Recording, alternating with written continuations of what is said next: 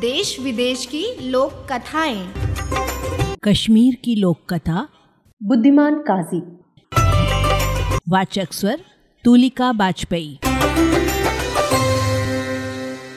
एक दिन राजा अपने दरबार में बैठा था और बुद्धिमान काजी उसके पीछे बैठा था।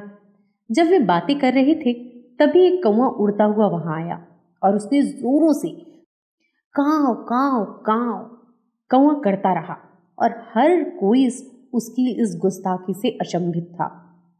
राजा ने कहा, इस पक्षी को यहाँ से निकालो। और तुरंत पक्षी को महल से बाहर निकाल दिया गया। पाँच मिनट बाद फिर से कौआ उड़कर काव काव काव के साथ वहाँ आ गया। क्रुद्ध राजा ने कौए को गोली मारने का आदेश दिया। अभी नहीं महाराज, बुद्धिमान काजी ने रोका। शायद आपकी बाकी प्रजा की तरह ये कौआ भी आपके सामने कोई फरियाद लेकर आया है। बहुत अच्छा। तो तुरंत इसकी जाँच की जानी चाहिए। राजा ने आदेश दिया और एक सिपाही को यह पता लगाने के लिए नियुक्त कर दिया गया कि कौआ क्या चाहता था।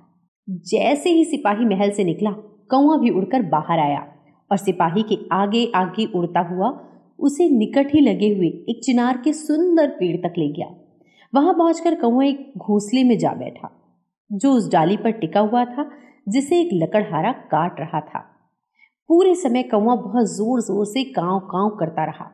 सिपाही तुरंत सारी स्थिति को समझ गया और उस आदमी को डाली काटने से रोकने का आदेश दिया।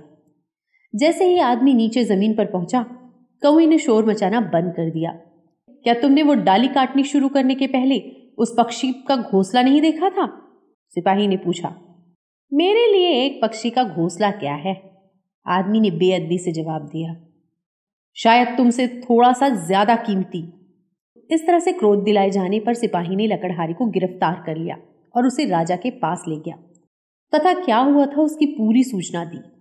राजा काजी की तरफ़ मुड़ा और पूछा, इस आदमी को गुस्ताखी के लिए क्या दंड दिया जाना चाहिए?